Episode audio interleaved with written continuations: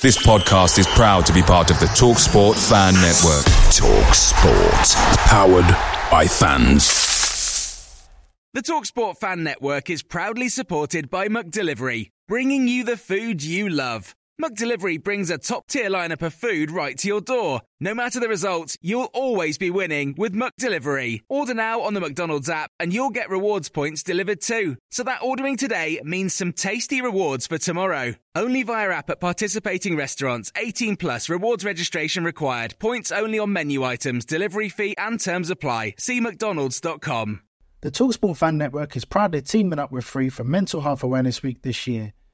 We understand that the journey as a supporter isn't always smooth sailing, but rest assured you're not alone. There's a vast network of fellow fans who share your passion and may be experiencing similar challenges.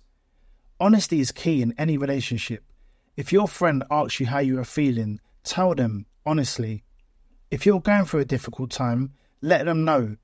Opening up about how you are feeling can really make a difference. After all, they are your mates for a reason. Let's all take a moment to talk more than football.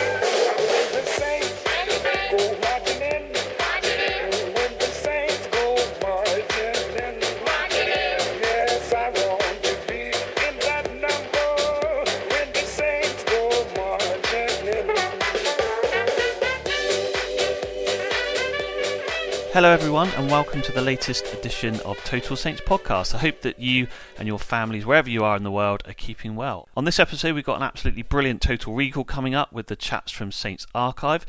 Before that, despite lockdown, it's been a really good week to be a Saints fan in terms of reminiscing about some of our favourite moments from over the years. This pod will be out on around about the 2nd of May, and of course this week we've had two celebrations because we were looking back and remembering the 28th of April 2012 and our return to the Premier League, the day that we beat Coventry City 4-0 at St Mary's under Nigel Adkins, the amazing scenes, the brilliant pitch invasion, Ricky Lambert up on the shoulders of fans, surfing across the crowd to get to the change room. Ultimately, as a club, achieving what Marcus Lieber and Nicola Cortese set out when they first saved the club. Of course, we've stayed in the Premier League ever since, a great day and great memories. After that, just more recently, the 1st of May, of course, we were able to celebrate our famous FA Cup victory from 44 years ago, 1st of May 1976, the day that David once again got one over on Goliath. Jim McCalliog, of course, flicked on to Bobby Stokes for that goal. Bobby Stokes must have been at least a yard, maybe 2 yards onside, fires past Alex Stepney into the far post. You can hear from Jim McCalliog in episode 62 of Total Saints Podcast, around about the 34th minute. Jim joined us a few months back to talk about some of his memories from that amazing day. The 83rd minute winner from Bobby, of course, made him an absolute hero forever with Saints fans, the little lad from you know where that became a Saints legend. Of course, those heroes that lifted the cup will always be remembered by us. They put our city on the map and we'll forever be grateful to each and every single one of them. I think whenever we get a chance to remember some of these memories, it does make you realise what a club we're all so lucky to support. I don't think we'd change any of our history, certainly not 99% of it anyway. Before we move on with Total Recall, I must just say a big thanks to Max McLennan from Psychic Shakes for some support last week. Max, I'm sure you're listening. Very much appreciated. Right, let's get on with it. Partnered with Saints Archive and saintsworld.co.uk and sponsored by happyhottubs.co.uk. This is TSP 113 Total Recall. I'd really love a hot tub, but I don't know where to start. How easy is the process? It's as easy as 1, 2, 3. Who are you? I'm the man who puts happy people in hot tubs. 1. Choose your hot tub at Happy Hot Tubs. 2. Choose your accessories. And 3. Choose how you want to pay. With 0% finance available on selected tubs, we even accept American Express. You deserve happy. And at Happy Hot Tubs, it's as easy as 1, 2, 3. happyhottubs.co.uk. Bobby Stokes, hit well, oh he's there! Stokes has put Southampton in the lead!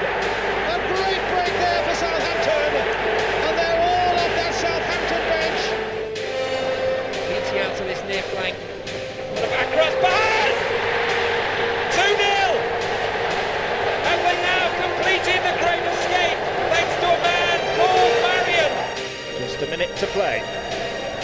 Letizia!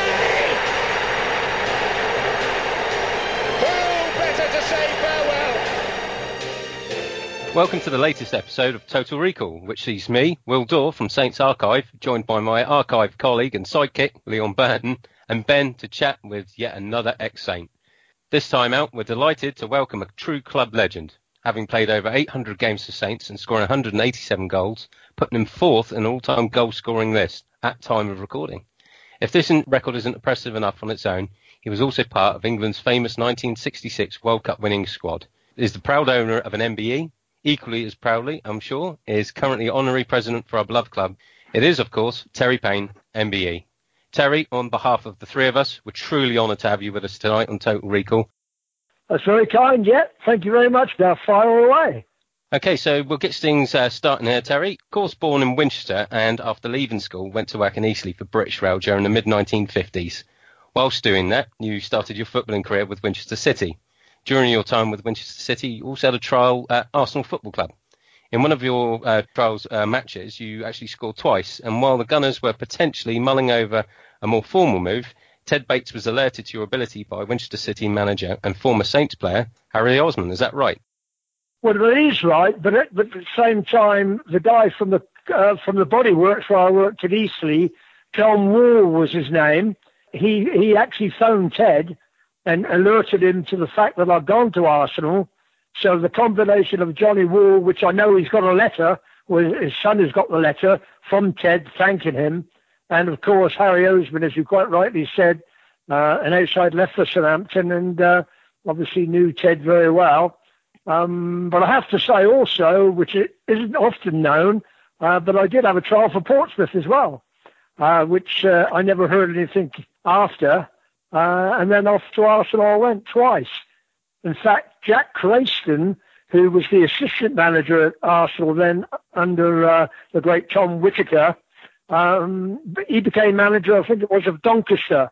And it was when we were playing Doncaster at the Dow that I saw him at the Royal Hotel, I think it was called at the time, and he stopped me and said, "Terry, I'd just like to tell you, the secretary mucked up the forms, and he should have sent you them, and he never.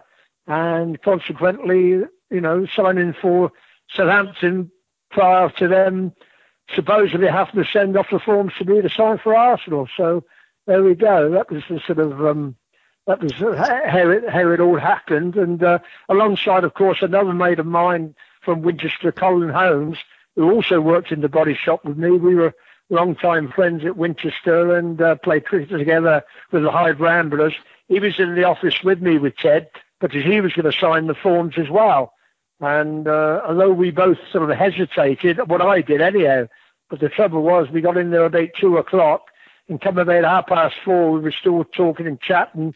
You know, we were both getting very hungry, so we wanted to go home and have our tea. So, but Ted had already locked the door to his office. We couldn't get out.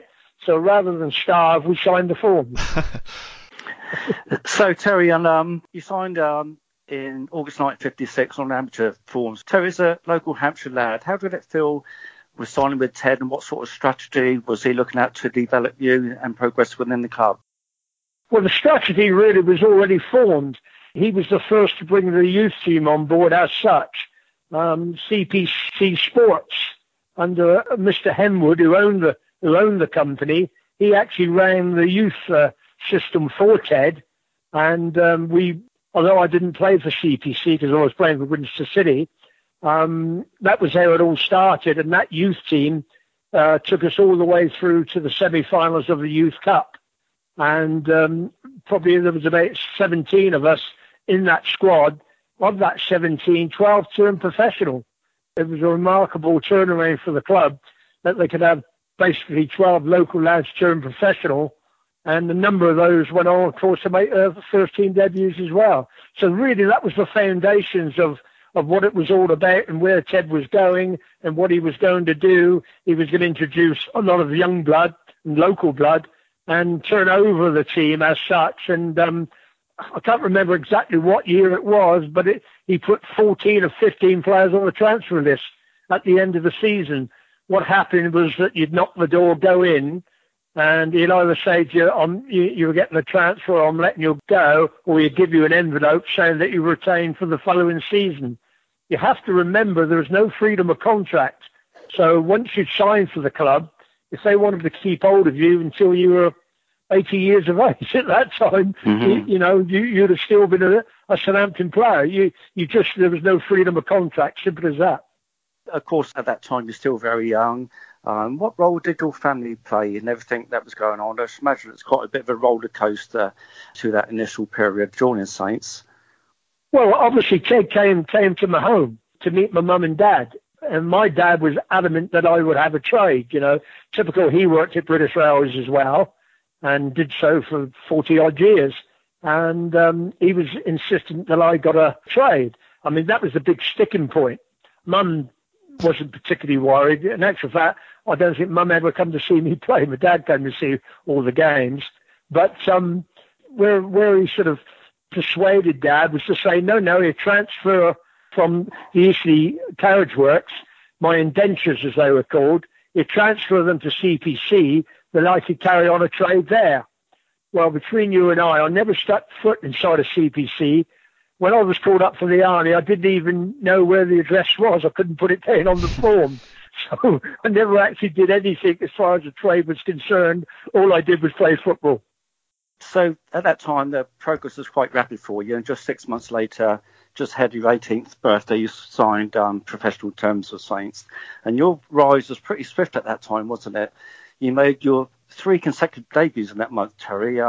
First of all, for the 18, then a couple of weeks later for the reserves, and then all of a sudden you're making your debut for the first team against Brentford, and you're still age 17 then, Division 3 South, I think it was at the time, and that was a 3-3 draw at Dale, I believe.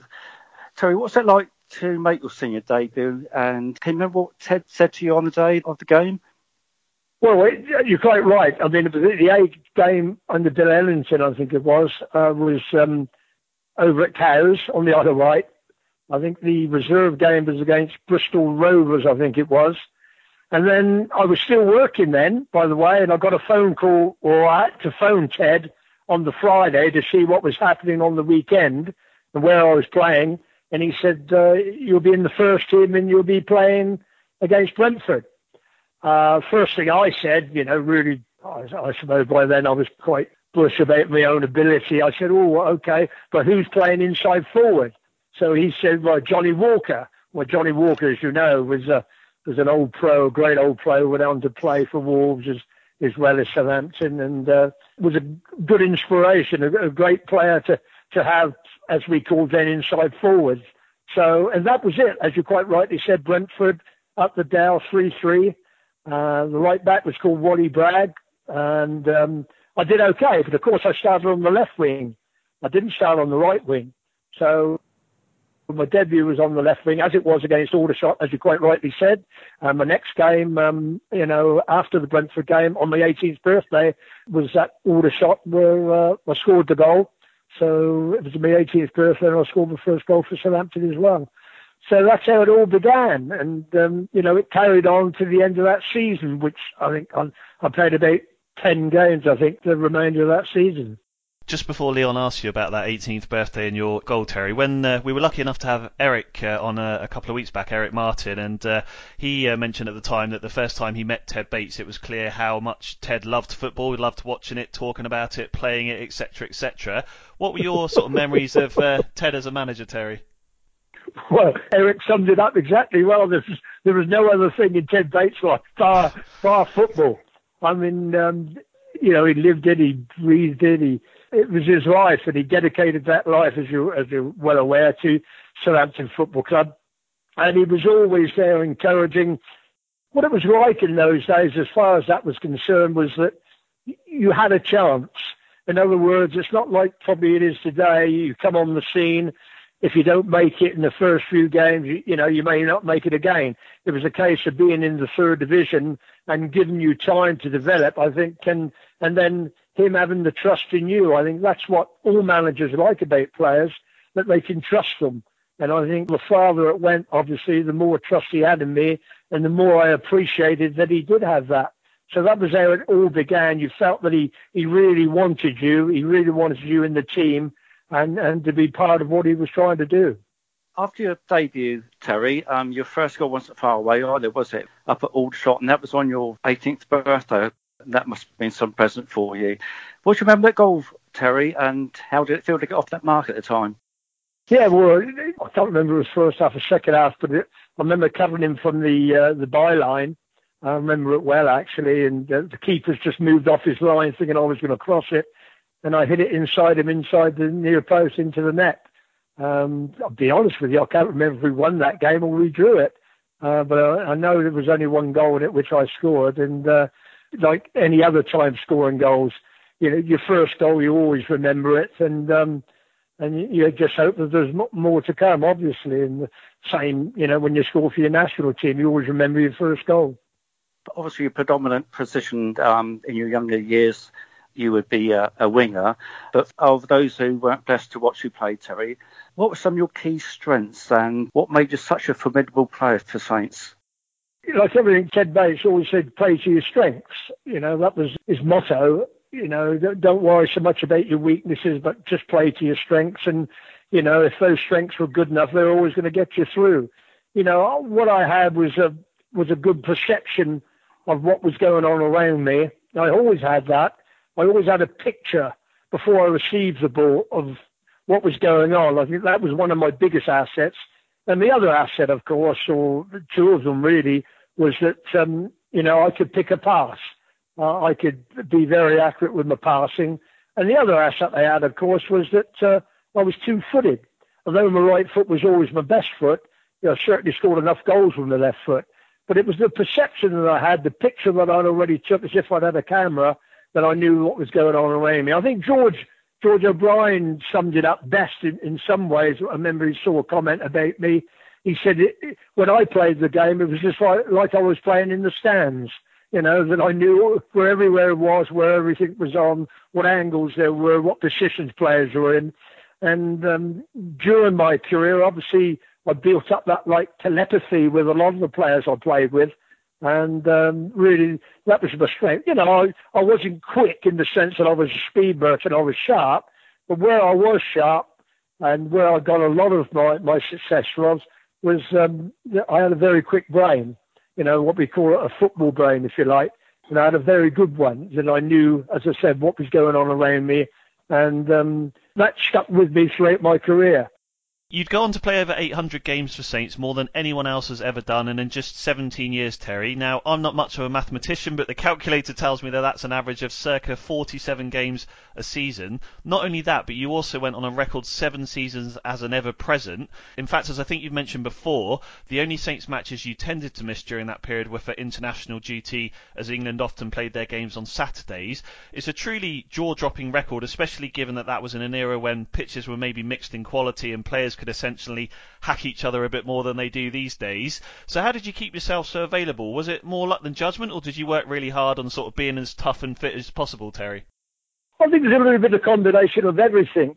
In those days, it wasn't so much a squad. I mean, it was one of those situations, if you one week you knew you'd be picked the next. There wasn't a rotation like it was today. And I think, as I said before, you know, being able to keep out of trouble physically, you had to be particularly sharp, which obviously I did. Of course, I had to have huge slice of luck, which everybody needs, and I certainly had my fair amount of them. You quite rightly said games I missed invariably were because of international call-up when you used to play on a Saturday. And the other thing was I was very much injury-free, and that went a long way. And the fact that I was available pretty well every week. The only other sort of little blip on the record was the fact that I got suspended a couple of times, so I missed a game here and there. Otherwise, it was, as you quite rightly said, I'm quite proud of that record of going 7 seasons, you know, without missing a game. I mean, I think, you know, attitude goes a long way in how you set yourself up for games. And I think it was Mike Langley, who used to write for The People at one time, said the reason that Terry Payne, you know, played so many games was that he was always available unless he had a broken leg or a broken skull. So got to remember also, we never had that medical help that they, they get nowadays. We have good old Jim Gallagher was the trainer plus the physio, and lovely man who looked after us the best he could. I don't think he was a qualified physio by any means, but that's how it was in those days. So I think having a very strong attitude, mental attitude went a long way, and a lot of luck as far as injuries were concerned. Yeah, he literally had a cold bucket of water and a sponge, and that was it, right? Well, if Jim ran on the field with a cold bucket and sponge, I told you I used to get up during the winter particularly. The last thing I wanted was to be drenched with cold water, that's for sure.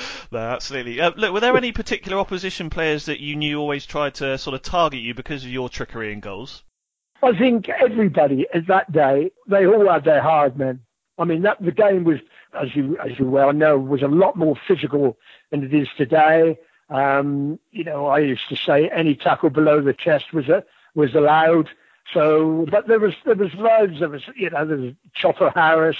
A little bit later there was Norman Whiteleg Hunter, who sadly passed away. But everybody had a hard man. We had the hardest man of the lot, of course. We had Cliff Huxford. He was absolutely brilliant for the team, and the way he went about it, and his will to win was tremendous, and his tackling was really ferocious. We had David Walker, and of course we had the great Dennis Hollywood, who used to love to mix it with people. Mm. So we all had our hard men, and you knew who you were, and you knew who was going to try and take you out as well. I had big Roy Lunnerstead at Portsmouth, didn't I? We had some great battles. I remember kicking him in the thigh one day, going over the top, kicking him in the thigh. He lifted his thigh and I went over his head. So great battles in those days. It was give and take, and I was a winger that I could certainly give it, maybe a little bit slyer than most, but I certainly used to leave my foot in. And I don't see why not either, because, we were getting kicked into the stands every Saturday if they had the opportunity. So I didn't see what was wrong with us giving a little bit back as well. Mm. And, you mentioned Cliff there, because it wasn't just opposition players that were sometimes out to get you, was it? Tell us the story about when you nutmegged Cliff in training in the car park on Christmas Day, wasn't it? Yeah, Christmas greeting from Cliff that morning on the car park, snow on the ground, little six-a-side. I don't know how it happened, because I always made sure that I was on Cliff's side. So I don't know what happened there, maybe a bit of Christmas cheer, I'm not sure. But I nutmegged him and he punched me on the jaw. I said, don't you ever do that again, which of course I never did. Yeah, what about those teammates, Terry? No doubt there's some wonderful players you shared the change room with. Eric told us the other week that Laz called you Little Elvis. You must have had some great memories from some of them, mustn't you? Have you got any stories or anecdotes sticking in mind? Regarding the dressing rooms, you've got to remember when I started, there were some real crazy old pros that were in that dressing room. Actually, one of them who really looked after me when I first started was Don Roper, who, of course, started at Southampton, had gone to Arsenal and was a great player for Arsenal, great left-footed player. He was like, a father figure to me as far as the senior players were concerned. But we had so many great players. We had people like big Bob Charles, who came through the youth. He was the goalkeeper. And one week we had the Harlem Globetrotters were coming, the great American basketball team. Anyhow, Bob was helping them unload the flooring. Well, a bit of the flooring fell, and it trapped his ankle on the floor. So they all ran to get Jim Gallagher. So Jim Gallagher come running out, to help Bob. He was trapped under this wooden floor. And he said, Bob, he said, what could I get you? Bob said, I want a donut. But, the dressing rooms were full of them in the training sessions and obviously match days. But, just generally, I always say in professional football to be great people to get on with. This brings on to one player which we haven't spoke about yet, sadly no longer with us, was the great Ron Davies, wasn't it? Any memories of playing with Ron, and how did you rate him at that time, Terry? Well, you're talking about possibly the greatest centre forward that Southampton's ever had. Absolutely majestic in the air. People said I used to put it on his head, but goodness me, any cross that came in, you knew that Ron was going to be on the end of them. It was absolutely a brilliant centre forward, and we were so lucky to have him. Ted Bates done such a great business to get him from Norwich, and bring him into the team. And he absolutely thrived on the crosses from both sides, John Sydenham on the left and myself on the right, and others, of course, you know, but he was absolutely brilliant. He was strong. He used to train hard. He was just an outstanding centre-forward who, as we know, scored so many goals for them, so many great goals. And on a couple of seasons, really, it was his goals that kept us in the league, in the first division, as it was at those days. And, you know, I can't speak highly of him. Sadly, you know, you get images of players, and I thought Ron Davies would go on forever. He was that much of a, you know, an icon as far as we were concerned, and certainly as I was concerned. And we had a reputation of, you know, me being able to lay it in there and him being able to finish it off. Absolutely brilliant. I can't speak highly enough of him. He was absolutely, well, must have been the top centre forward in Europe at the time. I think Matt Busby actually said that. I think Matt Busby said he was the best centre forward in Europe. And, of course, he never moved in his prime when he left Southampton. It was sort of just beginning to come at the end. And when he eventually went to Man United, of course, they certainly didn't see the best of him there. But they were determined to get him. And eventually that's what happened. But can't speak hardly enough of him. I mean, absolutely brilliant guy. Mm. Yeah, I'll quite agree there, Terry. As Will said earlier, played over 800 times for Saints. Can you think of any games that come to the forefront of your mind, and can you pick out any favourites of those games? Well, I suppose, you know, like everything else, I mean, plenty of memories. I mean, when you've played 800 odd times, there are plenty of moments in games that you appreciate. I think there's two or three that stand out. The first one is not a league game, it's an FA Cup tie. We were in the third division, and we have to travel to the might of Manchester City at Main Road, who were a well-established first division side in those days. Bert Trautman, the great goalkeeper, was in goal. And we went there as a third division. And I could always remember Bob Charles saying, Christ, I hope they don't get a netball score here today against us. That was, you know, they were sort of looked on in those days being a, you know, a well-established first division side. Anyhow, to cut a long story short, we won 5-1. I mean, imagine that, a third division now going to Manchester City and winning 5-1. I mean, it was unheard of. I still think it, certainly in my time, was the greatest, you know, FA Cup win probably in Southampton's history. I mean, and I'm not taking anything away from the fabulous run they had to win the FA Cup, which is obviously the biggest moment. But from talking about a cup tie on its own, that really stood out for me. And that summer, Manchester City were knocking on my door, asking if I'd put in for a transfer so that they could buy me. We all had outstanding games that day, and Derek Reeves, I'm not sure if he got a hat-trick, or I think he might have got a hat-trick. George O'Brien probably got two as well. But we really steamrolled them. We won the league that year. I think it was 59, 60. And I think we won the league that year as well. We were a blooming good third division side. But to go there, that was exceptional. And the other one is a league game. It's part of Southampton's history. Of course, Leyton Orient, 1966. I scored with one of those rare headers that got us the draw, that pretty well put us up. I mean, we had to lose to Manchester City 6-0 not to achieve that. So that was very memorable. And to score, and we went to Manchester City and drew 0-0 the last game. So that was well taken care of. But the fact that I scored that goal, which was the last in the second division as it was then, and blow me, if we didn't get drawn at home against Manchester City, I scored the first goal in the first division for the club, ever for the club. So the last one and the first one. So that always stands out as a memory in the game against Manchester City, the first game of that season when we were newly promoted. So, you know, those three, among many, many others, obviously. Hat-tricks, I've got a couple of hat-tricks as well. They always stand out. But those three games, you know, Man City away, Leyton away, Man City home, they stand out. And a bit of history as well. You've totally stolen my thunder because we were going to ask you about that one, the May 1966 game, Terry. But just in terms of that, sort of ad-libbing the question then, obviously, you know, a quick look at the table says that finished 1 point ahead of Coventry. So it was obviously quite a close-run promotion race in Division 2. So getting across the line as a team must have been really rewarding. Yeah, brilliant. I mean, it's great. I mean, obviously, it's fabulous for the supporters and the directors of the club. I mean, the directors of the club there wouldn't be your mates, but you knew them all. I knew every director. I had chats with them. I had a drink with them. I travelled with us.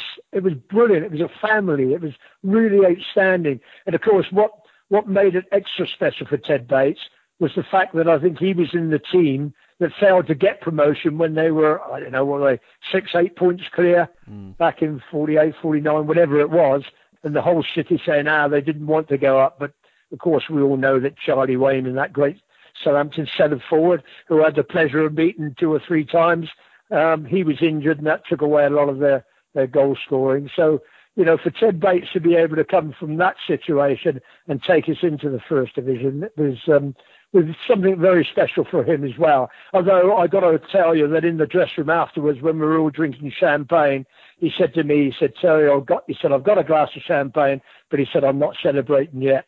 So he was still worried and thinking about the Manchester City game that was to come.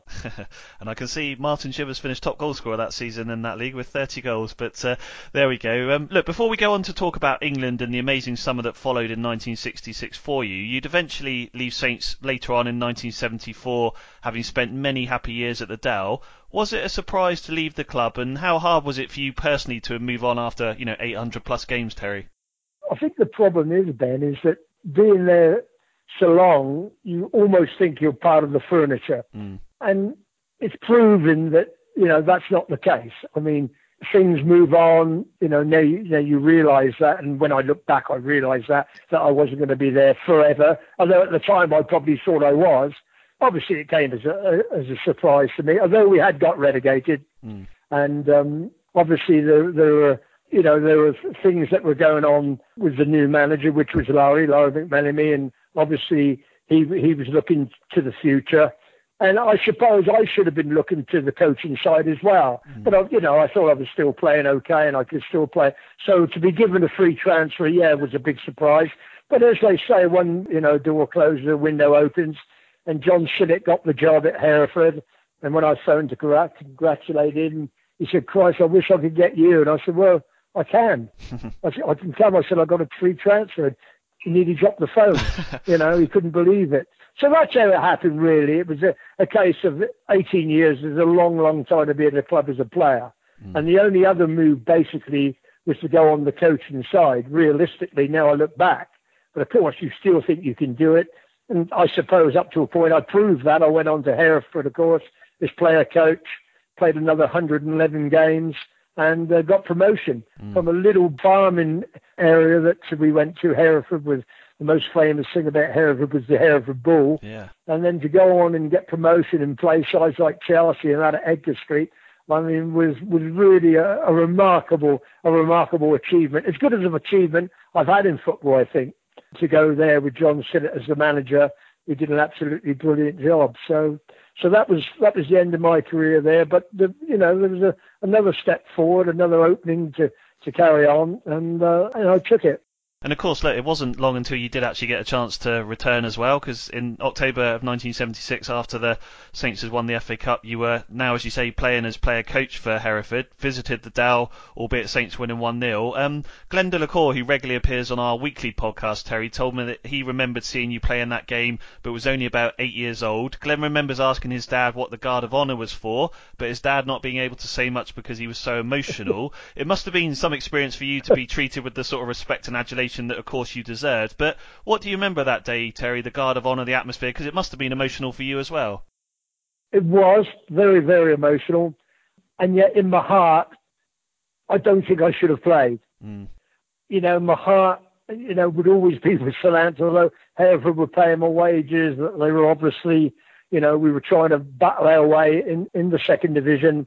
And we were up against it there. We didn't quite have the quality that we needed. We had no money to spend. But I've got to be honest, I never enjoyed the game itself. I enjoyed the atmosphere. I enjoyed the reception. It was overwhelming. But the game itself, I didn't have the heart for it, to be honest with you.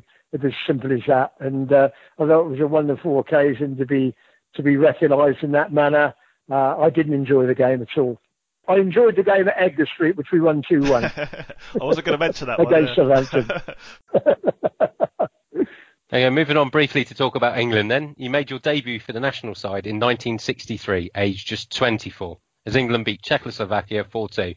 That must have been some moment for you and your family. Well, it certainly was. Alf Ramsey, as you know, then was the newest manager for England. He was looking forward to 66, obviously.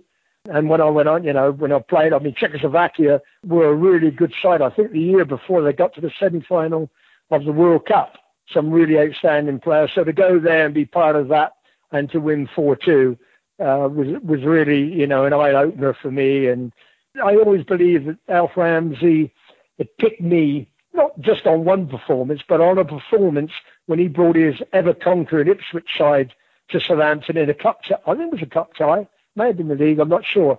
Anyhow, I think we beat them 7-odd. I scored a couple of goals that day. And I believe that opened his eyes a little bit to when he got the England job. I think Alf always liked goal-scoring wingers. And, you know, when you have a look at the sides that he picked, invariably players that he picked could score goals. You know, I'm talking about proper wingers now, wide players, you know. And so, you know, I think in many ways that performance then might have just given the nod as far as my ability, and obviously he came to watch me a few times as well. But to be selected to go on that tour was absolutely brilliant, and then to make the debut and then to win 4-2, you couldn't ask for anything better. Later that year, Terry, you'd gone to score a hat-trick at Wembley against Northern Ireland, becoming first winger to score 3 goals for England since the late and great Stanley Matthews in 1937. England were, of course, managed by another ex-Saint then, Sir Alf Ramsey. What was it like as Terry to work alongside Sir Alf? Well, he was quite a quiet man in many ways, very reserved, but he loved England. I mean, he was a true English gentleman, and that's how he came over to you. But he was one of those managers that would just step up alongside you during a practice game or whatever you were doing in the practice sessions, and have a quiet word in your ear. He was that kind of player. Made it very clear what he expected from you, what he expected you to do. So you always had a clear picture of what England was about. He certainly got that across to me at times. I remember once he sidled up to me and he says, Terry, he says, I think you're looking for Jimmy Greaves a little bit too much. So, you know, Jimmy was playing then inside forward. I think our record stands out for England to be goal-wise seemed to be pretty good.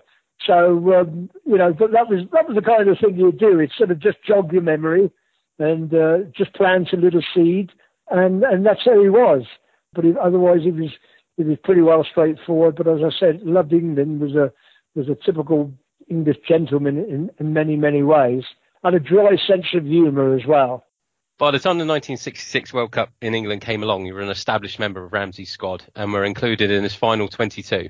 What was it like to be playing in a World Cup in your home nation, especially given the journey would eventually go on to win it? Well, that was, you know, obviously to be one of the 22 was you know, the highlight really of my international career. I remember we were all at Liddershall. We'd been away on a tour. I think Poland, been one of those teams, we'd played away from home. We came home.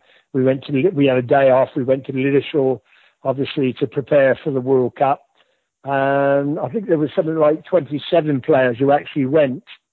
And out of that 27, he had to pick 22.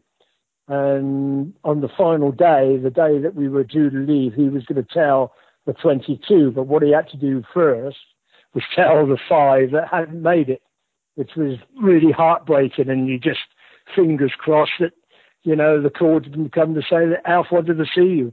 And fortunately for me, that call never came. And as you quite rightly said, I was a member of that 22 squad, which was really so thrilling for me. And I think what people have to remember, you know, and not many people pick this up, that I was only a second division player. I'd never played in the first division. So when they say you have to step up from your club football playing in the first division to play internationally, I had to make 2 steps up because I was playing in the second division. Although we'd got promotion in 66, all my games I played for England were as a second division player. So that just tells you the trust that he had in me, that although I was a second division player, I was still good enough to play for England. And I went on to play 19 times, of course, and scored my first goal against probably the greatest side that's ever been seen at Wembley in terms of selection. That was against the World 11, October 23rd, 1963. Never forget it. Some of the greatest players that ever, walked the playing field were on that pitch that day at Wembley. Di Stefano, Gento, and Puskas and companies, Snellinger, Yashin, the big tall goalkeeper from Russia, Delmo Santos, the right back of Brazil. There were many great. Dennis Law for Man United played brilliant, scored the goal for the rest of the world. But I opened the scoring. I opened the score in about the 67th minute, something like that. Suck it in with my left foot when it came back to me off of Jimmy Greaves' toe, and I stuck that away. So that was my first goal for England. And Alf's comments after he came round, he always shook hands with all the players, win or lose, after the game, to thank you. He came to me, shook my hand and said, scoring goals as well now, eh? It was very, very nice. You ended your career, Terry, with 19 caps and 7 goals. You actually played in one of the group matches in that year. We won the World Cup against Mexico. And, of course, that was your last ever match for England, which you didn't know at the time. But how much was you disappointed that you didn't actually feature in the actual World Cup final itself, Terry? Well, I'm not sure what the plans were originally from team selection. Alan Ball, the great Alan Ball, he played in the first game against Uruguay, and we couldn't break them down. As you're probably aware, we drew 0-0. And I was selected for the second game against Mexico. I think he felt that he needed a little bit more width from, I think John Killelly played down the left-hand side, the Man United player at the time. I think he played down the left. So we had 2 wide players, and we obviously the attempt was to try and get behind them to create things. And as it turned out, we won 2-0, which was, on the day looked to be pretty comfortable. But what people forget was that I was concussed. If you ever look at the game, you see I get headed in the back of the head. And I can't remember anything about the game whatsoever, and only woke up on the treatment table after the game. No substitutes, of course. So I played all the game. I didn't feel unwell or anything. But I was concussed, which obviously was a problem. I never gave it a second thought why I never played anymore, except the fact that I was injured. Alf was very strict about injuries. He wouldn't select if he thought an injury was going to affect your performance. Although I was fine after 2 or 3 days. I trained and everything was fine. And it was only not that long ago, a few years ago back, maybe, somebody said to Ray Wilson, who was talking to me, he said, we always wondered, if Terry Payne hadn't got concussed, would he have played on? In other words, would I have been selected for further games? And I never gave it a thought. I thought Alpha thought, right, Uruguay, difficult, 0-0, bring Terry in, blah, blah, revert back to Alan and to play it, and he changed John Killelly, as you know, and also brought Ian Callaghan in down the right-hand side for a game as well. But I think the plan was also to bring in Martin Peters and Alan as a midfield, where hence we got the 4-3-3. And I just thought that was a plan that he had and which he stuck to. Now, I've no reason to believe that's the absolute truth. It was just the feeling that I had, that he had this plan, how he was going to set up with the different teams and the teams that he was going to select. And that's how it panned out. But I never thought the fact that if I hadn't been injured, would I have got another game? I never even gave that a thought until it was brought up by, I think it was Ray Wilson was doing some kind of interview. He mentioned that. In those days, incredibly, it was only the 11 players on the pitch at the end of the game that were given winners' medals. Indeed, it would take 43 years to receive a well-deserved winners' medal after a long-term FA-led campaign to encourage FIFA to issue these medals to all members of the squad. The then Prime Minister, Gordon Brown, awarded you your medal and the remaining members of your squad in June 2009. Now, that must have been worth the wait, Terry. Yeah, that was brilliant. I mean, I think it was a campaign by one of the newspapers, I think, that set it all up. And quite rightly so. I mean, you can't play in a competition or be part of a competition and not get rewarded, by just 11 players. I mean, they tell me the guy who sweeps in the dressing room gets one there as well. I'm not sure if that's right. But it was something that needed to be done. It was a great occasion. It was even better in some ways. The fact that we all got together, as we used to call us, the reserve team, to go to number 10, which was which was special in its own way, and to receive the medal and be rewarded as being part and parcel of that team. It was great. Even Jimmy Greaves came along to get it as well, which was nice to see, because as you know, Jimmy had had sort of departed for the final, hadn't been present, had gone home. So, but it was lovely, you know, it was a great occasion. And it was an even better occasion, the World Cup in Germany, that FIFA invited all the winning World Cup squads from back 1930-odd, whoever was living from then, you know, invited all the winning squads. They invited us all to come to Germany, to the FIFA Congress, and I've been looked after brilliantly there. You know, every team saw some of the great players that had performed. They were all there, and to be presented on stage, you know, that was something really special as well. So, and obviously to meet up with all the squad again and be part and parcel of that in Germany was again very special. And FIFA, you know, really, really did us proud, really. And I don't think it's happened since, but it certainly happened then. And I was certainly more than pleased to go to Germany and meet up with everybody and be part and parcel of the 2006 World Cup. So that was a bit special.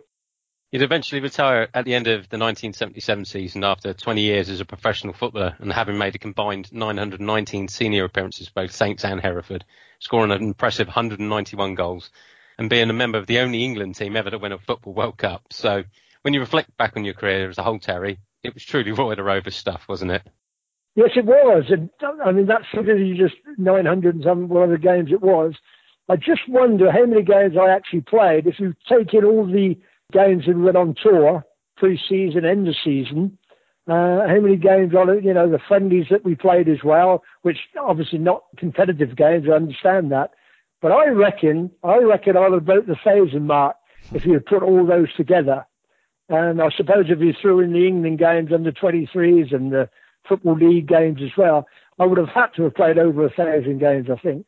So, yeah, it's a record that I'm really, really pleased with. And when you look back on your career, you can't wish for anything better than that, can you, really? I mean, it's a lot of games and a lot of miles that are run and a few honours on the way as well. And that's at the end of the day, when you look back, it's, well, certainly in our day, that was what it was all about. Obviously, you know, the money is so different these days. We understand that. And the money that's poured into the game now from the television. I mean, it's just a different ball game. I remember Ted giving us a pound note to take 5 or 6 of the lads to pictures, and coming back, the cost of going to the pictures for us was 19 shillings and 6 pence, and he waited for the 6 minutes change. Always said to me, always look after your club's money as if it was your own. Okay, just to end on a bit of Saints stuff, before we get some Saints Archive member questions, Terry, we know you've been living in Johannesburg, South Africa now for many years, working on TV there as a Premier League pundit. But in 2013, you became honorary president of Saints, a role in which you act as club ambassador for both home and away. How much did that role mean to you when presented with it? And still does, no doubt. I mean, you've come sort of full circle on this, haven't you? You started off with the club and you've ended up at the club. Yeah, it was a lovely gesture on part of the club to invite me to be the honorary president. And, you know, I look back a little bit on it and think, well, Ted Bates did the same. You know, he started there as a player and ended up as president, didn't he? So It's an honour. You know, it's an honour that I hold very dearly. I appreciate what the club has done. And what I'm really pleased about also is that now we've got, you know, true ambassadors in the club, Matthew Letizia, Francis Benali. Quite rightly now, we've got Lawrie McMenemy on board as well, which I think that should have happened a long time ago anyhow. You know, I think the club are looking, you know, to the future and what it means to have ex-players in and around the club. I think that augurs well for the club and the way and where they're going. You know, to be presented as the honorary and be able to come over and do, you know, the Player of the Year award, the President's Player of the Year award has been very, very nice as well. And been well received and well looked after whenever I have come over. So, again, almost typical of the club that I remember, as I was telling you before about all the, you know, being a family. It's nice to have that kind of feeling at the club, and I think it's important. I know things have changed. I know sort of with the players now, it's a lot more difficult with the fans to be with players as they used to be in my day, when we used to go to supporters clubs and meet, mingle with the supporters and being asked questions, and just as if it was one big family. I know all that's changed, I understand that, but it's still lovely to be part and parcel of the club. you know, and to be its honorary president. Now we're going to look back to a few of the questions posed by our members at the Saints Archive. So what we do is probably seen, we give an opportunity for them to ask. Then what we do is we pick sort of one or two of the best ones for you. So first of all, we've got Paddy Maxwell. He mentions that Derek Reeve had scored a prolific amount of goals, and where in the 1959-60 season, he managed to do 39 goals, which remains a record today for the club. What are your memories of Derek? Well, first of all, he was a really, really good guy. A lovely, lovely man. Derek, quick, aggressive. Remember, it was the third division, of course, and again, he was established as our centre forward as I was coming through. But a prolific scorer, and possibly the chances we made. You know, it's often said that Derek missed more than he scored, but he still scored 39, as you quite rightly said. It's still a club record. He was one of the nicest guys you could ever meet. Really, really down to earth, and as this record proves, you know, like everything else, sometimes when you start to make progress as a team and you move up divisions, sometimes that division catches up with you. And I didn't really understand what the professional game was about in the early days. I just played. I didn't understand that you could come in one day and the guy who you've been stripping next to for the last sort of 5 or 6 months, you're gone. What do you mean gone? Well, he's been transferred. You know, that was all very, very strange to me. So that was the first thing I learned about the professional game, that, you know, I was still playing it as an amateur and enjoying it and being involved with the team. You know, I didn't look on people coming and going, but that's how it turned out. But Derek really was an outstanding player at that level, and I think his goals proved it. Steve Humphreys would also like to know, who were the best two players you've ever played with? Is that club-wise or internationally? I think he means any time at all in your career. Oh, that's a hard one. I mean, I think when you get so many top players at international level, don't you? But I think if we stayed on club level, I think that, you know, with Southampton, we obviously had some outstanding strikers, obviously. You can't really put one above the other because different times, different eras, different leagues. But I have a huge, huge respect for George O'Brien, who sadly just passed away not so long ago. Never quite thought he got the credits that he really deserved with his goal scoring. He's probably, of all the finishers, he was probably the most clinical. You know, George was very sharp in and around the box and scored a lot of goals, a lot of important goals for him. And I've been quite friendly with him for quite a while. Ron Davies, we've already spoke about, nobody better than Ron. But then we had an emerging Martin Chivers, didn't we? We probably didn't see the best of Martin until he went to Tottenham, but he always looked as if he was going to be, you know, a top player. And then, but I think possibly my favourite of all would have been Mick Channon. I think we had this telepathy as a youngster. He was lovely and wild, and, you know, spoke his mind as a youngster. He was really into it, and sometimes out of place. But that was Mick, and he's never changed from that. But I had just had this telepathy with him, and we had this great understanding. You know, I knew where he was going to run. I didn't even have to look. I could play it in there and know that he was going to be on the end of it. So of all of them, probably Mick Channon would have been the top player that I enjoyed. But those others I mentioned really deserve a mention as well. Got a question from Michael Graham here, which is a good one. I'm not sure why he's picked the number he has, but he asks, who were the three most difficult left-backs you've played against? Well, the most difficult I played against would undoubtedly have been, and I didn't play against him too often, grateful for that, was Ray Wilson, eventually Huddersfield, and then Everton left-back and the England left-back in the World Cup in 1966. I mean, Ray was so quick. You were always planning, and, you know, the ways to beat him. You certainly weren't going to beat him with any kind of pace. You had to plan your game against him, and he used to get nice and tight, and, you know, he used to usher you away from danger. So possibly from a left-back point of view, he automatically springs to mind. Funny enough, yeah. Apollo Rodriguez, when he played for Cardiff, I always found it very difficult to play against him. So difficult, in fact, and I'm talking way back now, long before he came to the club, I told Ted, I said, hey, if you can get him, he's the hardest player, you know, most difficult player I've played against. So, yeah, Peter Rodriguez is another difficult opponent. But as I said, many, many, many years ago, I said to Ted, if you get a chance, you ought to sign him. So I already put him, marked him down as a more difficult opponent. So, all players, they all give you some kind of problems, but the problems you've got to overcome them, as simple as that, really. But those two automatically spring to mind. There are plenty more. Well, I'm sure we could talk for hours, Terry, but I just thought a topical question to end with, because 6 months or so ago, most of us had no idea what the word coronavirus was or meant, but I think it's impacting all of our lives across the world. From a footballing point of view, Terry, we've seen Holland cancel their league down without any winners, etc. France have then followed suit. We know you're actively involved in working and talking about the Premier League, so I just wonder what your view was on what should happen with the Premier League in England, because Welsh decisions are no doubt difficult. They do seem to be a little bit more revenue-driven here at the moment, so do you think that they should try and get it back as quickly as possible and sort of lift morale of all of us that are in lockdown over here? Or do you think it makes sense to maybe cancel this season, get everyone fit and healthy across the country, reduce the number of cases, and then maybe bring it back from the start of next year? Yeah, as you quite rightly said, it's a terrible, terrible virus that's going around, and it's impacted on all our lives quite rightly. And it is a difficult one to know exactly where you go as far as the Premiership is concerned. I think the word you used, really, financially, I think they really want to try and get the Premiership finished if they possibly can.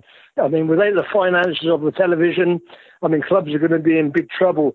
So, I really would like to see the season finished, but when and where is it going to happen? And that's the biggest conundrum they've got. What's going to happen with this virus? When's it going to finish or peak or whatever?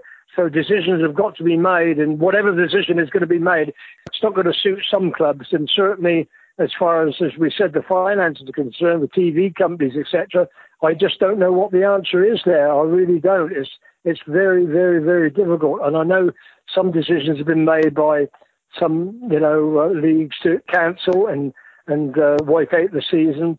But I'd certainly love the Premiership to be finished, and I'm not sure what that decision is going to be. Even if it carried into June, July, I'd rather have a late start for next season, if you like, and get this season finished. But those decisions are going to be very, very difficult for those in charge, and the clubs have got to make, the 20 Premiership clubs have got to make that decision sooner or later. And at the moment, as I said, maybe and said that they've got to make a decision by the 25th of May. There's going to be a lot of talking. Maybe we'll see behind closed doors. Maybe we'll see one venue used for 2 or 3 games at a time. They're talking about FIFA, talking about using more substitutes so that you spread the load. But the problem with all of it is if one of them happens to go down with it, and one of the players, and then takes it home to his family, blah, blah, blah. So there's all those decisions that have got to be made, and they're not going to be easy. And I would like to make that decision, I've got to be honest. Yeah, it'll be an interesting one, won't it? I think from a Saints point of view, if it means removing the Leicester home game from the records forever, that's maybe not a bad thing, but there we go. But, yeah. But look, Terry, I mean, it's been an absolute honour for the three of us to have you on Total Recall. Thanks so much for taking the time to join us, for all the continued great work you do for the club as president, and for allowing us to speak with such a Saints legend. Well, that's very, very kind, and very kind of you to think about me, and only a pleasure. I hope we'll have some fun with what you've taken, what you've recorded, and I'd just like, to thank you for having the opportunity to do that, and just hope that, once the virus clears, we can get on with this great game and everybody comes through it safely. That's been Total Recall with Southampton legend Terry Payne, MBE.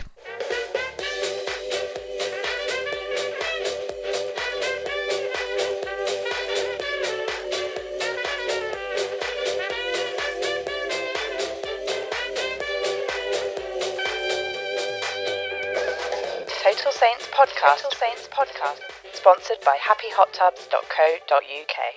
Well, a massive thank you to Terry Payne again. What an absolute legend. There's few players that have played for Saints that have got such a history and record that they can talk through. A fascinating listen, and I hope you enjoyed it. A big thank you again, of course, to Will and Leon for all of their hard work and for pulling the interview together. Don't forget that Saints Archive is the best place for all your Saints stories, your Saints videos, your Saints memories. Just go over to Facebook, which is where their main group is. Search for Saints Archive and you'll find all of the information you need. It is the place to go for all of your ex-Saints history. In the meantime, we'll be back next week for another Total Recall, just to give you a bit of a taster to see if you can work out who it is. It's someone who's been involved one way or another with Saints for nearly 40 years. Why not have a think about who it could be? It was a really, really enjoyable one to do, and I think will be a really, really good listen. Until then, as ever, keep safe, keep well, and most importantly, keep marching in. 'Cause we are...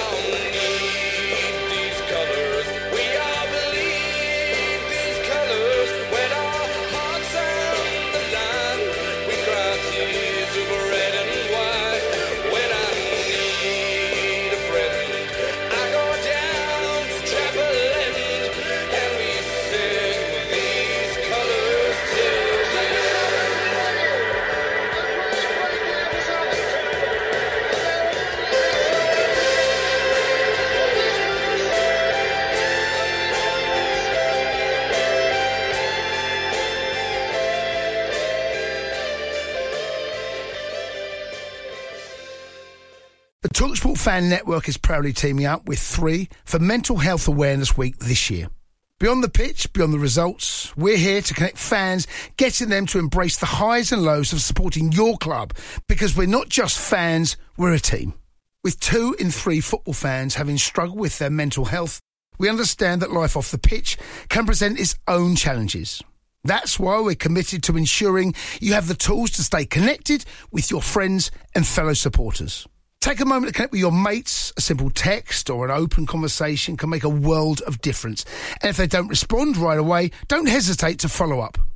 Let's all take a moment to talk more than football. Away days are great, but there's nothing quite like playing at home. The same goes for McDonald's. Maximise your home ground advantage with McDelivery. Order now on the McDonald's app. At participating restaurants, 18 plus, serving times, delivery fee and terms apply. See mcdonalds.com. This podcast is proud to be part of the TalkSport Fan Network. TalkSport. Powered by fans.